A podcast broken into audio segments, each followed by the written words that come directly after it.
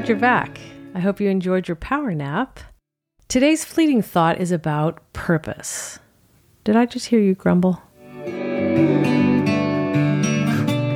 I've always thought I've taken a circuitous route to my life's purpose, only to realize in hindsight that I've been living mine, or a part of it, all my life. Most of my life, however, people have asked me, now what is it you do for a living? Even my own family. It's like perplexed them my entire life, which probably says more about an inability to brand my work, which is super scary considering I did that for a living for a while. But ultimately, I could have simplified it and just responded, I tell stories for a living. But I thought I had to be some paid author like Stephen King, or I couldn't just hang out my shingle as a publicist or a producer and somehow say, I tell stories for a living, which is exactly what I've done.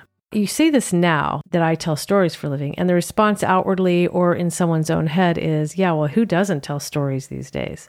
That's actually kind of a cool thing if you think about it. I think telling stories is important. And for me, storytelling is in my DNA. I mean, I'm Irish for God's sake. Secondly, I was born into a family that gives me plenty of storytelling fodder. I have a dad who entertained our entire childhood as though we were living inside some magical story. And my mom has spent the last 50 plus years repurposing stories from thousands of years ago so a new generation of children can embrace their faith with more understanding. I think it's also why there's so much content creation happening. Storytelling is a rich tradition that used to take place around campfires or in darkly lit pubs, evolving later to pulpits and then on to physical stages. Storytelling used to be intimate. We told stories to our children, our families, our tribes. Now, the World Wide Web makes the inhabitants of our entire planet an available audience, which is kind of cool. One day early in my career, I asked myself, okay, so if I just put together things that I love, maybe then could I make a living telling stories? So I started telling them about artists and photographers, filmmakers, and architects and authors. And then instead of just scribbling my own stories into a journal, I started a blog literally just writing about my family, which actually stemmed from Facebook posts about the crazy things that would transpire while I was on vacation with my crazy parents. Then storytelling became even more of a passion project when I realized it could possibly help a hurting world. So my dad and I got on board and began lending our voices to the conversation about how we start to make our way back to those people who see life differently or through a different lens than we do. Maybe we could help heal or empower or maybe even change the world. So I think, okay, well, I'm a storyteller. I love my family. I love storytelling. What else do I love? Ah, being out in nature and hiking, exploring.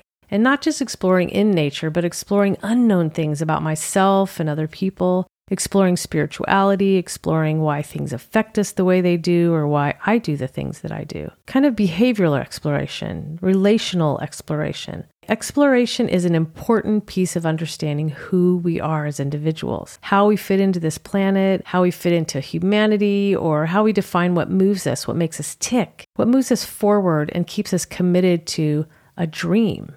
Exploration is a pivotal part of our human experience. So I was like, okay, I love exploration. And then, of course, I love alliteration. So I was like, okay, I'm going to alliterate all the things that I'm passionate about. So explore. I love fully living life, fully engaging, engaging with myself, engaging with my spirituality and spirit, engaging with my God, others, on and on and on.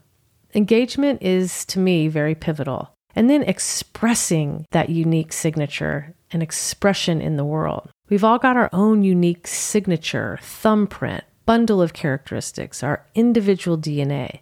That's why we can do something very similar to what someone else may have done or is doing, but it is not at all the same because we've got our own soul signature on it, our own personal flair on it. Here it all lies, right? Put together what you love. The other thing I want you to consider in terms of purpose is if you look at all the people that are doing amazing things in the world, they're doing things that move them, things they love. They're doing things that have a vibe that fits them, that are aligned with them. For instance, if I tried to do something involving chemistry, holy hell, or algebra, oh, don't get me started on missing variables. XYZ, you baffle me. I would likely fail in careers requiring either of these things. I'm not good at them, nor do they light me up. I'm actually bored at the thought of them. But to my niece Lyra, chemistry brings her alive with passion. And that's the other piece. What brings you alive? In any given moment, if you can follow what brings you alive and fills you with joy, you've won the human experience. If you can keep on doing that and keep that at the forefront of all you ever do, you have definitely won the human experience. To put it another way, you are going to live a very fulfilled life. Because things that wake us up and make us feel alive, those are the things that are always going to lead us to where we're supposed to be. If you want to affect the world positively, like Jay Shetty and Brene Brown and all these amazing people out there, what do they all have in common? They're moving in the direction of their passion. Even Joseph Campbell said it follow your bliss. If you follow your bliss, you put yourself on a track that has been there waiting for you. And suddenly, the life you ought to be living is now the life you are living. When you follow your bliss, you begin to meet people who are in the field of your bliss, and they open doors for you. Joseph Campbell also says, Follow your bliss and do not be afraid. Sounds like somebody else I know. Doors will open where you did not know they were going to open, and doors will open for you that would not have opened for anyone else. That is so beautiful. That is so huge. Think about that. We all have a soul purpose. We all have a soul, I don't know if you'd call it a calling, but it's there. So today, the thought I'm landing on is this follow your bliss, for it is second to none. It has your name on it because you are the one. You'll know when you have it. Do what makes you come alive. Follow your bliss down the river of life, and you will no longer strive. You can't go wrong with that. Life isn't about suffering, by the way. That's a bullshit lie that I don't know why people have tried to tell us this, but you don't have to suffer to get through the world. Will you suffer? Absolutely. But it's not a requirement. There's nothing about God, the universe of unlimited possibilities, that you must suffer. Now, again, because you're part of the human nature and part of the human experience, you're going to suffer. That's part of our emotions. It's part of how we mind f- ourselves.